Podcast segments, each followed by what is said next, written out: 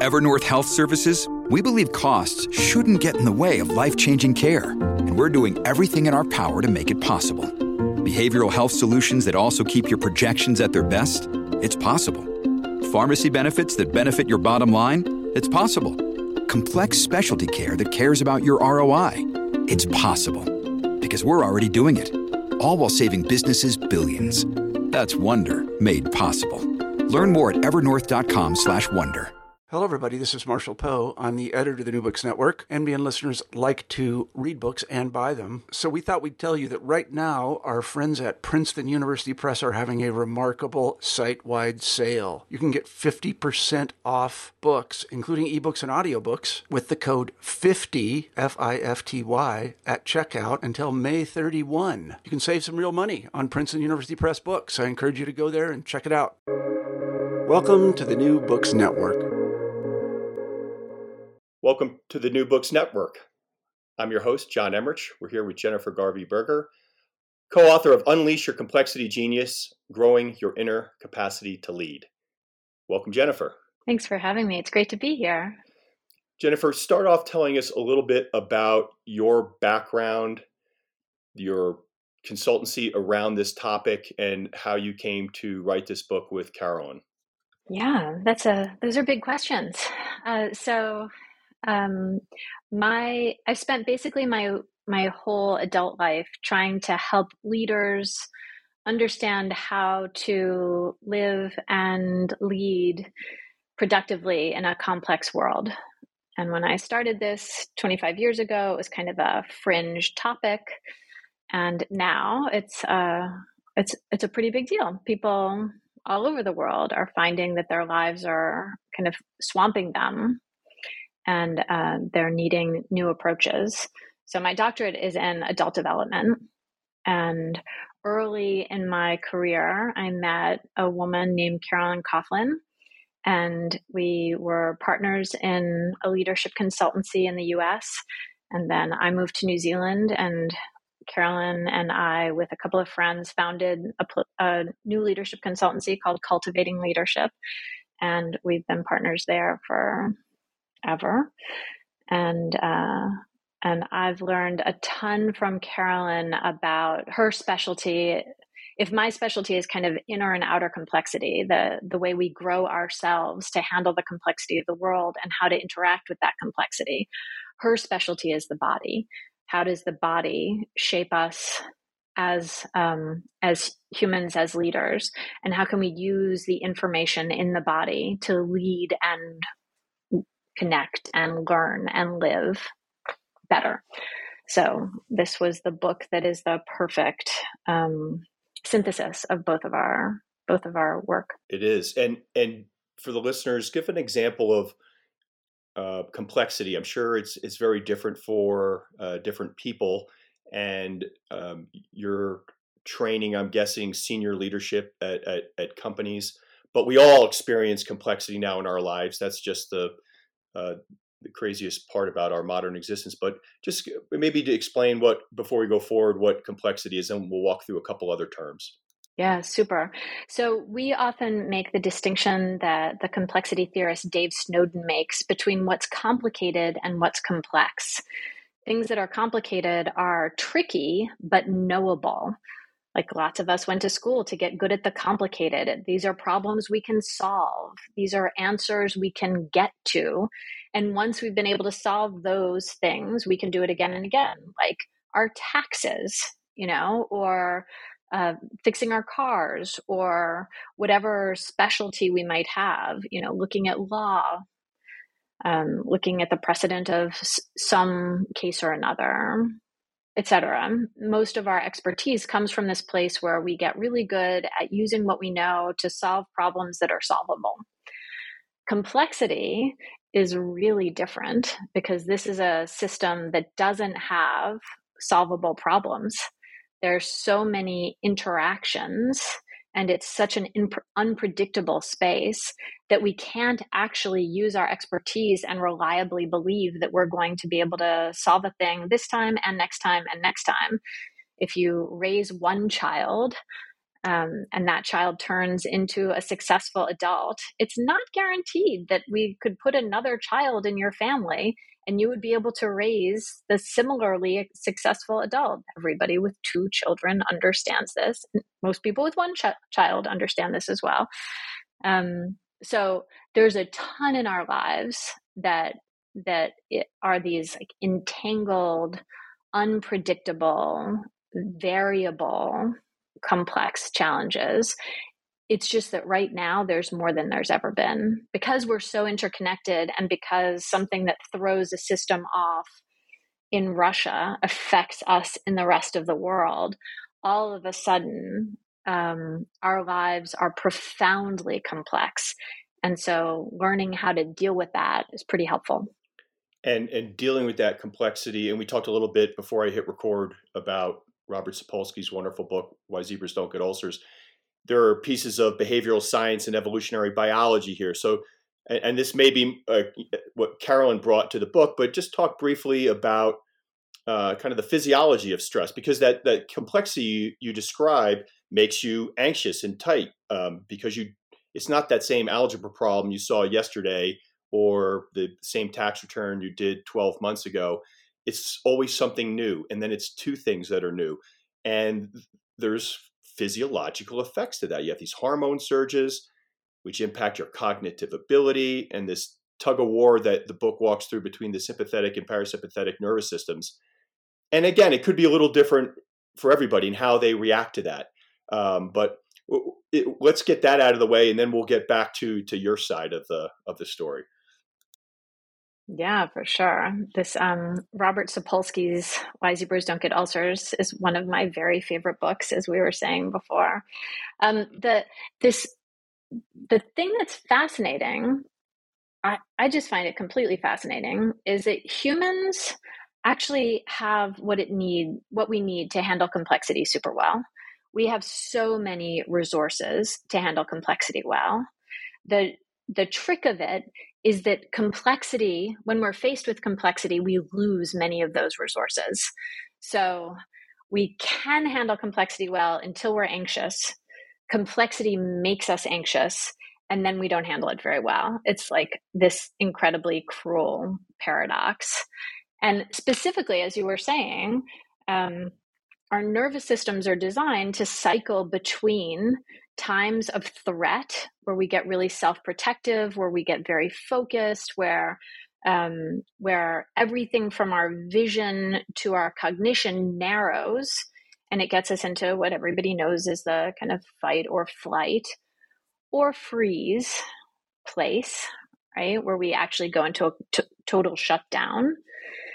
And then we cycle in, in an ideal world we spend a little bit tiny percentage of our life there and a much bigger percentage of our life in the parasympathetic nervous system, part of our nervous system, which is about connecting, restoring, creating, innovating, broad focus, experimentation, thinking about the collective, the whole system, right? And and so for all of human history we've cycled between those two things.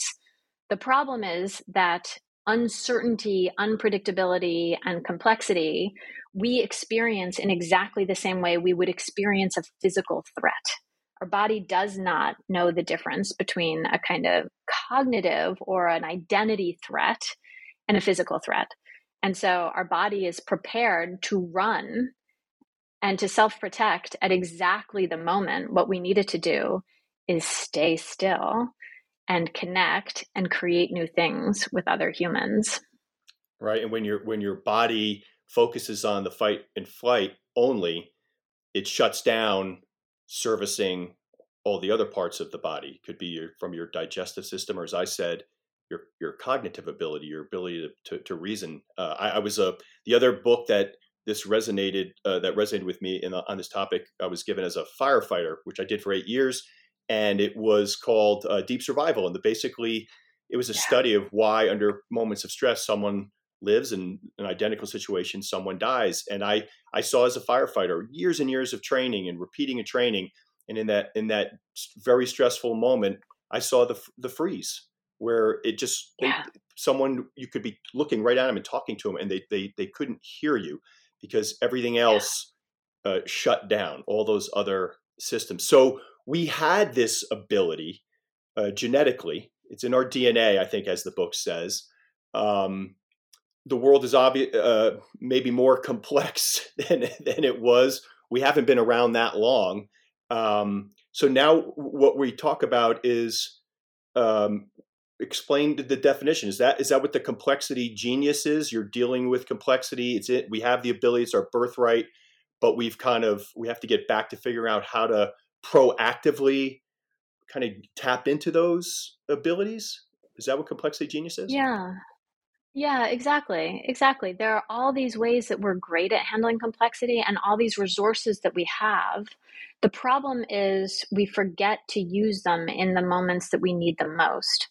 And so the question the book asks is can we shape our nervous systems and can leaders help shape the nervous systems of those around them in ways that are much more productive for handling the kind of complexity that comes at us all the time? Because as you said it it when we spend too much time in our sympathetic nervous system it can be instantly deadly as it was for you in your firefighting experience as you as you saw others in your firefighting experience. But it can also be slowly deadly as it shuts down our immune system it makes us more prone to basically every possible disease, um, including p- things like depression. So it makes our lives shorter and more unhappy unless we understand how to create the conditions to metabolize complexity in a new way. Got it. Yeah. And, and, and that's uh, when I try to describe that Sapolsky book to people that haven't read it. I said, if your grandmother ever told you that stress will make you sick, Sapolsky explains to you exactly uh, why.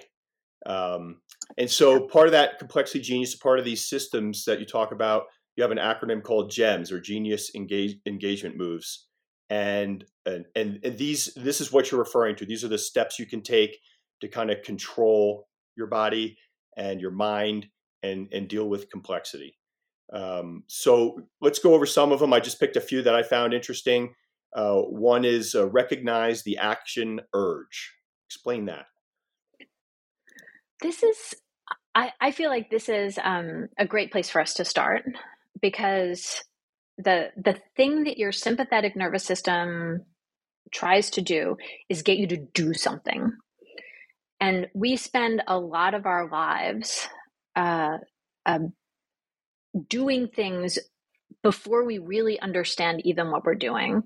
This this will be familiar to your any reader who's ever gotten uh, an email that made them mad and they found themselves tapping out a reply to that email or text message and hitting send before ever actually putting their thought to is this the right thing to do? Or even i wonder why i'm so mad right every time we find ourselves responding without thought we know that we are in this automatic, I've got to do something, I've got to make something happen right now kind of a place. And that kind of place is super helpful if the threats are simple. If you see some dangerous creature running towards you and you run before noticing that you're running, this is a okay, this is allowed. Um, but if you see some annoying email from your boss come in and you hit send without even thinking that you've hit send. This is not a good idea. So the action urge is something for us to notice has us, right? It's almost like we don't have the action urge, the action urge has us. We don't create the action urge, the action urge creates us. That's the natural and reaction. Very often, it's the natural reaction, it is our reflex. And if we're dealing with a simple situation, we can go. But if we are dealing with a complex, unpredictable, entangled situation, we have to stop. And so, just first, the first step is noticing, is noticing when we are acting out of our reactive, um, stressed, angry, afraid whatever whatever the reactive emotions might be noticing this and then pausing and um, and trying some of the other steps to get out of that thing that's hijacked you and into a fuller version of yourself. So that, that you just introduced i think that's another concept I, I took a note on which is the genius of noticing that uh, you've got this challenge. And um, so i guess there's two ways as a consultant when you're advising people that they can handle this one is the genius of noticing do you ever put in kind of rules to help fight that uh, that action urge you know I, silly story i was a volunteer youth lacrosse coach for nine years right little kids kindergarten through eighth grade and the league had a rule for parents. If you're unhappy with something that happened in the game, do not go up to the coach right after the game, which is their urge. They called it the 24 hour rule. Say, hey, I want to talk to you. And the coach says, great. How's noon tomorrow? And I've seen it work brilliantly the latter way. And I and the other and in the other direction, I saw why that rule existed. It was a recipe for disaster. Um, so I, I love this rule. Yeah, it's a good one. The 24 hour rule. So, uh, do you do anything like that with with management, with the folks you consult to, or are you just really focused on them controlling themselves without without rules? So sometimes, uh, sometimes, sometimes it, it depends on how much we are captured by this action urge right? I have some clients who use the many apps available to delay the response to an email, for example. Um, you know, there are all kinds of apps that will not let you send an email for X amount of time. It puts it in a holding pen.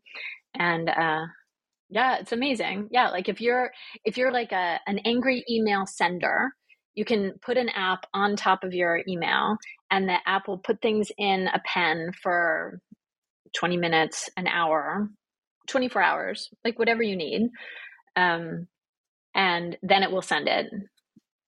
And sometimes it will ask you again are you sure you want to send this? So these things exist for folks like who who cannot uh, who cannot resist this. Um, more often and and always ultimately the goal is to be able to notice it in ourselves before it gets away from us um, and not need to rely on technology to do this. This is a a piece of what it means to uh, to be a growing human is to be able to notice oh this thing's got me i need to stop and sometimes we notice it while it's got us.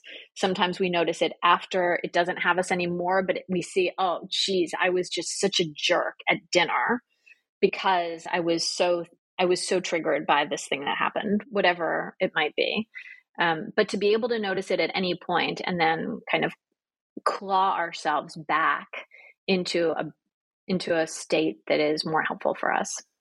So absolutely the first step And so right you have you do have you have funny technology eh, used to manage modern day complexity which sometimes has something to do with uh, technology but there's also back to basics that evolutionary biology that bit of physiology where you talk about scanning your inner inner world your body your breath your thoughts and your emotions that's something you can do for yourself and uh, there's another gem then that fits perfectly in this spot in the discussion which is uh, practice arriving. And, and, and here we're, are we talking about the very literal sense, for example, about mentally gathering yourself right before you walk into a, to a, a meeting or something like that? This has been uh, one of the things that that has been very surprising the most surprising i don't know very surprising about this covid time is um, the the fact that we are so often sitting in front of our computers, going from meeting to meeting with a click of a button, means that we have lost some of the rituals of walking down the hall to the meeting room, grabbing a cup of tea on the way, whatever whatever that might be. And what I was finding from my clients is they were spending the first 20 minutes of the next meeting decompressing from the previous meeting and they were working harder and harder and harder and people were experiencing them as being around a lot in a lot of these meetings but not being present at all And so the question is how can you go to fewer things but be more present in those things? And a very simple arrival practice helps you put down what you were just doing and pick up what you're going to do now. Breathe into this moment. Remember why you're here in this place. And we have, you know, we work with executive teams and 45 seconds at the beginning of a meeting actually makes the meeting incredibly more productive for all the people who are attending it. And that's what we need right now, right? We need to we need to be where we are because the calls on our attention are so significant. So this is the arrival practice. And for listeners for whom this concept might be new and and it might sound very Eastern, I can't emphasize enough that science is catching up with all these practices that may have been around for thousands of years. And I keep bringing up that word physiology and how the how the body reacts. Like you can explain this if you wanted to with science. Uh, the the famous comedian Jerry Seinfeld, who I think has been doing transcendental meditation since he was a late teenager, absolutely swears by it as contributing to his success in productivity um, whether he's a he's very funny, he's a great writer, obviously, but to be able to sit down and actually be productive, he he compares it to folks who've never done it to plugging in his phone right as it's running out of batteries and recharging that battery and giving him a new life, you know, for creativity. So there you have you have breathing techniques in the book that the the reader will very much enjoy and hopefully practice and then there's um, you have a couple more. Another, which is the genius of of moving. That I'm familiar with the breathing part. The moving part was was new to me. If you wouldn't mind talking a little bit about that. Yeah, it's one of the one of the things about the action urge is our bodies actually want to move. Right? Often what we do when we're really stuck with something is we write an email, we analyze the data, we you know, open a spreadsheet, like whatever it is your job, whatever moving is in your job, when really what your body wants to do is move. um, and your body wants to move every day, all the time. So when people are stressed out of their minds, one of the most useful things to happen is to sweat out those stress hormones, which is why exercise really matters. But even simple movements, um, becoming breathless even very briefly, will change your state and will activate a different piece of your nervous system. And this is what, you know, parents and teachers have known about children. When children get restless or distracted, you get them to run or you give them recess and they run around and they get sweaty and they come in and then they're much better able to handle things. Um, this is actually true for 50 year olds as well as five year olds. This is our body's system needing more action than we give it. Uh, and this is why movement is related to all kinds of not only health outcomes, but cognitive outcomes, problem solving outcomes, and you know, just a, a stronger physiology. And the third one, which will resonate with everybody and anybody. I have, and I have a comedian friend right now who's struggling with insomnia. It's the genius of of sleeping, and and I think you'll hear a lot of people say, like me, well, I can be in bed for eight hours, but what is the quality of my sleep? Uh, you have phones nearby that light up once in a while, or we're reading him or looking at the screen for moments, uh, maybe half an hour before we go to bed.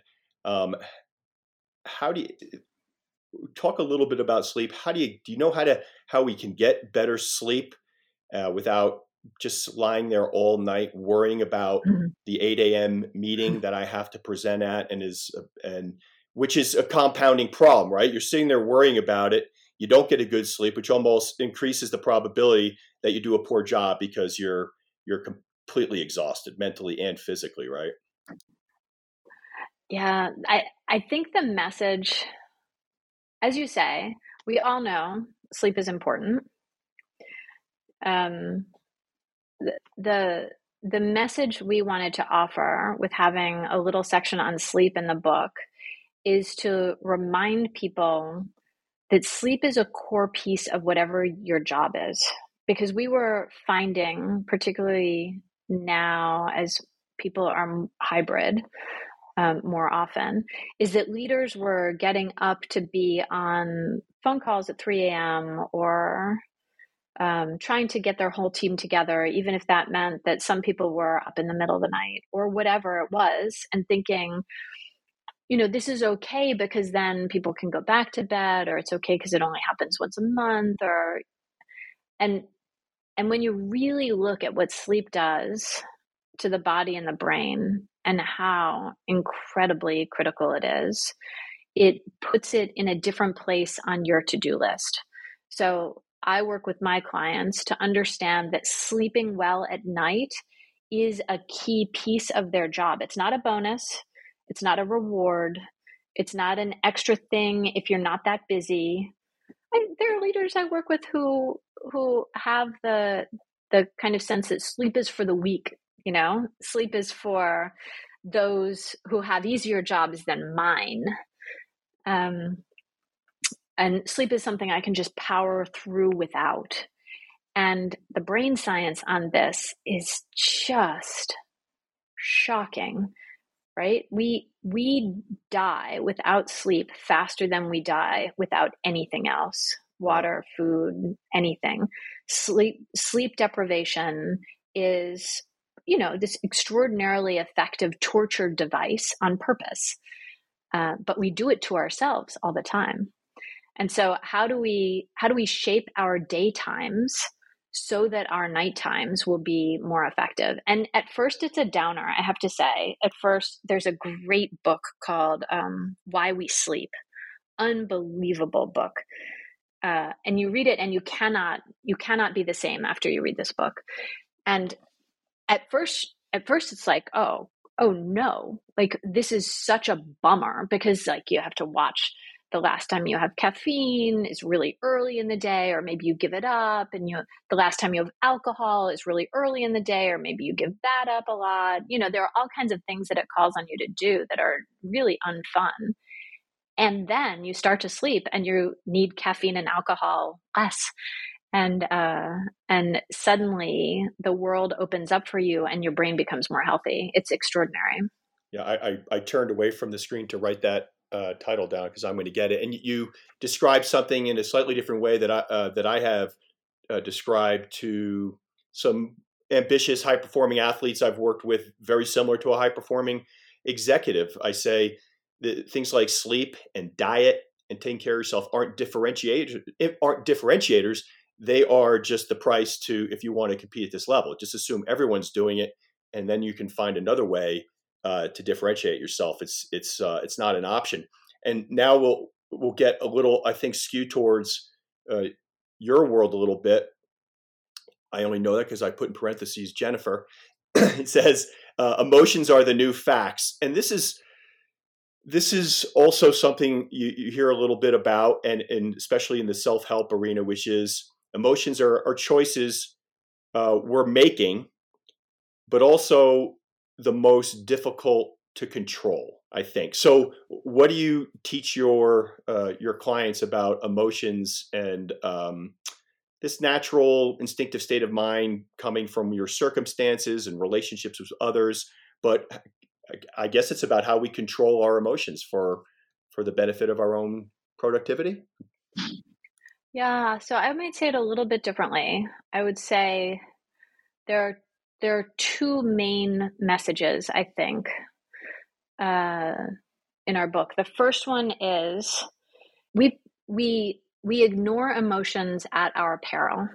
There are still. I was talking to a leader yesterday who said, you know, this emotional stuff that people come to me with is a waste of time what I'm on about, I'm an executive, what I'm on about is facts. Bring me a fact or don't bring it to me at all. And I, I completely understand where that comes from and why it would be so delightful if it were a good idea, right? Because facts are so nicely quiet, they stand still you know we can we can maneuver and manipulate them we can come to conclusions about them they make sense unfortunately sorry, there's a very big truck going by. That's okay. Live in the live in the countryside, and there's a this is harvest time and there are tractors going down the little road we live on.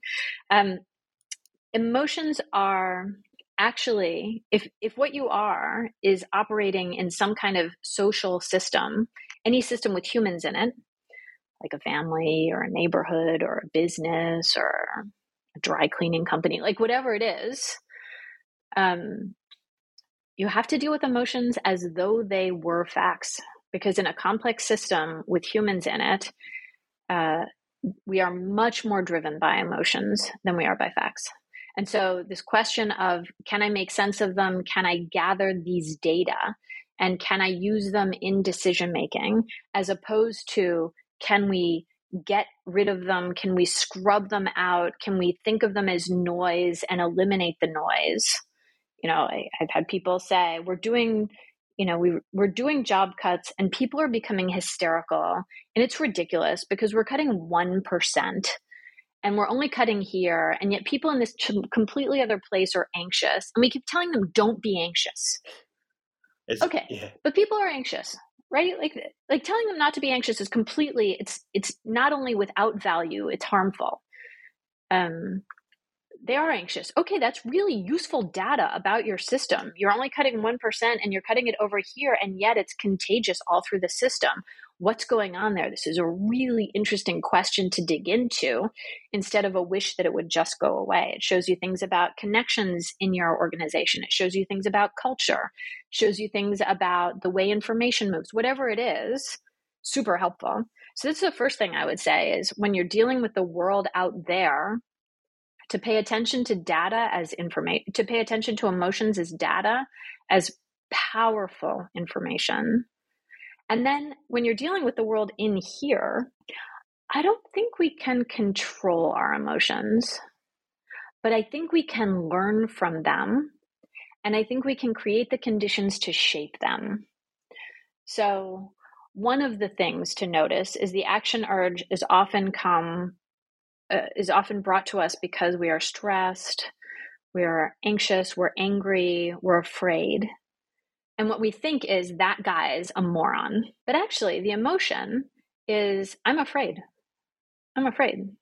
And if we could recognize that in ourselves, we could be learning from it instead of thinking, oh, that guy's a moron. We could be thinking, oh, wow, something happened just now that made me afraid. And when I'm afraid, I lash out in these angry, blaming ways. That's very interesting. And then we can also create the conditions to experience positive emotions more often. This has been this was one of the um, one of the groundbreaking discoveries of this book for me as we were doing this research is that so much of what we think of as a kind of positive, pleasant emotions around us, we think, oh, I wish I had a life that led to that. Oh, I wish I had more laughter in my life, but my friends aren't funny. My work isn't funny. My family isn't funny. Like, there's nothing funny about my life. And so I don't have very much laughter in my life. Actually, what neurologists find is that laughter is almost not at all about what's funny. Laughter is about um, whether we are trying to make a social connection with somebody. Laughter is almost all socially connective. And so, how do we create conditions for us to laugh more often in a connecting way?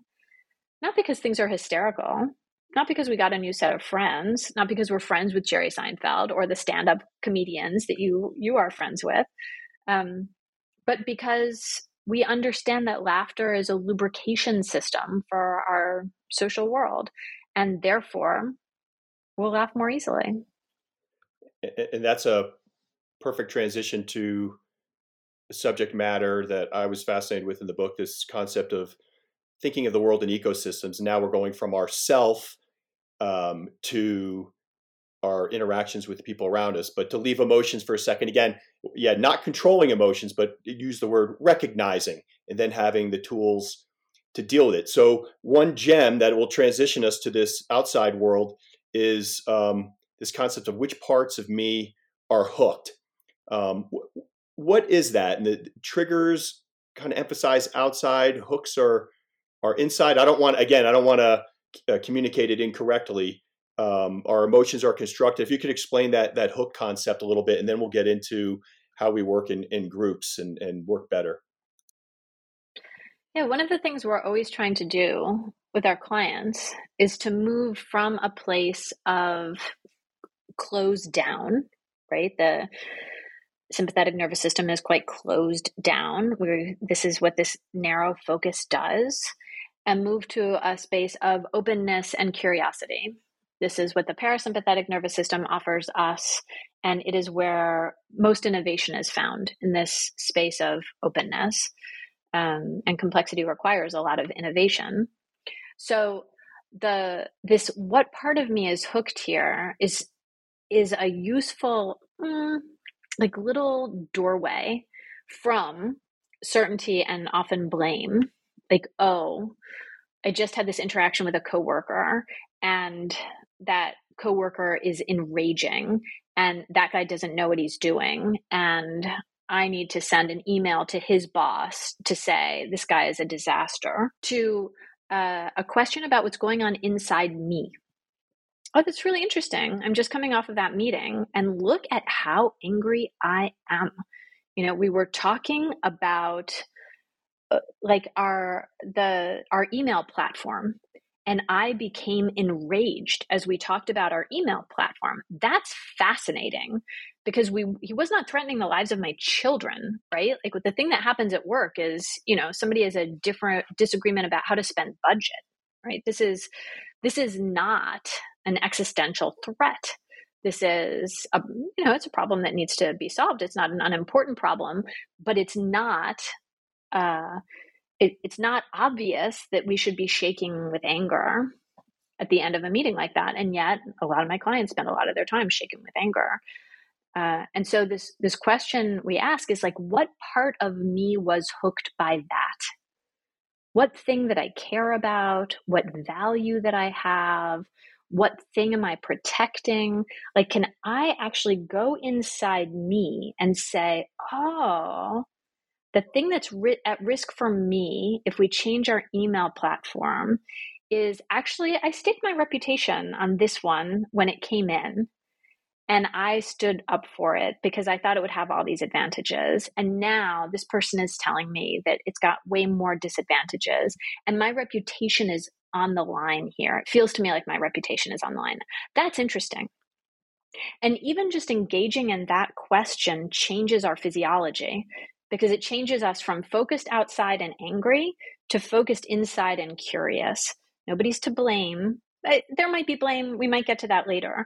But in this moment, in order to prepare my whole self to have the right kind of conversation, I can look inside with curiosity and say, oh, that's really interesting. That's an important part of me. It's not all of me. It's an important part of me. I need to listen to it, but I don't need for it to be driving me necessarily. Right.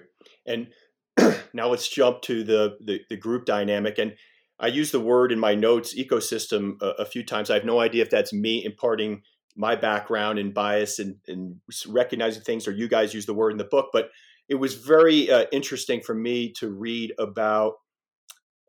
Uh, we were, we've been talking about the complexity within our own lives and now we're going to talk about the complexity like system and, and the with working with others and that the a big difference in how well things go or not is the number and nature of connections among and between individuals rather than just the legendary excellence of one particular individual. Uh, how do you help companies create what I'll call again that sustainable ecosystem where again we i use that word because it's, it's true in nature right? Biodiversity makes a more sustainable system. Uh, a, a, pure breed dog is more likely to die young of uh, very specific illnesses on that breed because of the lack of diversity and then your mutt lives to be 20 years old. So uh, talk a little bit about that that group dynamic um, and that complex system and how um, diversity and and uh, in opinions and those uh, individuals working together how how this book helps that function if you will. Yeah so you put a lot in your question. I'll, yeah I'll sorry that, that was, that was a lot. Uh, uh, but it's uh, as you say, it's a very enmeshed question, right? Like there there are a lot of things going on when we start to think about us in groups. And one of them is our individual psychology, which prefers things that are like us. It prefers easy. It prefers simple.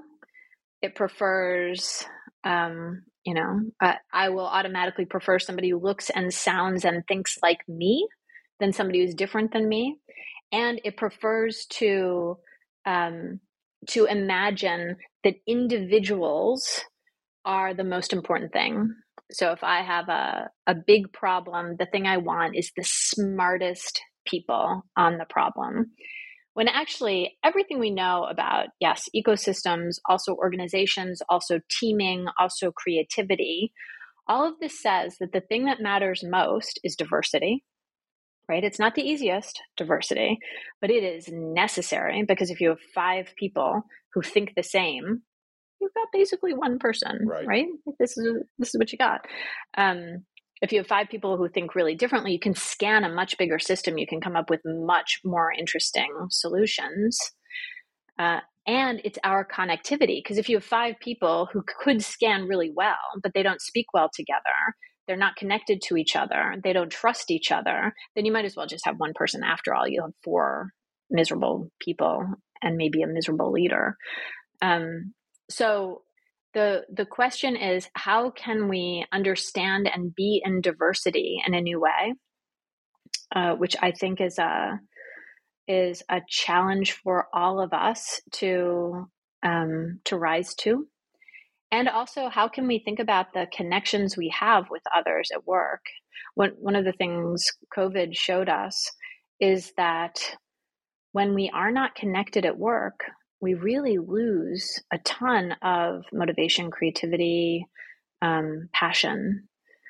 Uh, and the leaders i work with found not only were they running on fumes but the solutions that were arising from their teams were just not as good as they had been in the past. And productivity went productivity went down even as hours worked went up. Uh, and so this is the wrong direction. But when we are feeling connected to one another and when we are feeling like we can harvest the diversity instead of be sort of swamped by it we can do unbelievable things and it's intensely um, you know it's intensely good for our bodies and it's intensely good for our solutions and it also is just more fun. Yeah it, it's fascinating i'm i can't believe it's been two and a half years you know since covid lockdown started at least here in in the us and after about a year, there were some, you know, I don't know how scientific they were, but there were studies, quote unquote, claims that individual productivity was rising. You know, this people were more productive in this work from home environment. Wouldn't it be fascinating if somehow we learned when all this data comes in and someone looks back and says, yeah, it's really weird. Individual productivity went up, but total company productivity went down you know and then yeah, yeah it's um uh t- time will tell. And so perfect again transition the subtitle of the book is growing your inner, inner capacity to lead. Bring coming bring this back to to leadership specifically and and you, you talk very openly how leadership is is loving as one of the sections of the book is called and uh, what this means now to uh, the head of the company the head of the project the person that walks into that meeting and it's their meeting um, how do how does how do these tools what tools do they need to take away? And i don't mean to lump again a ton of things in one question. I'm actually intentionally trying to be broad so you can take it where you think the listeners um, would benefit most. So go for it. Thank you. Thanks so much john. Yeah i think the the message we want to leave us with because we're all leading something right? We're we're all enacting leadership in some way in our lives.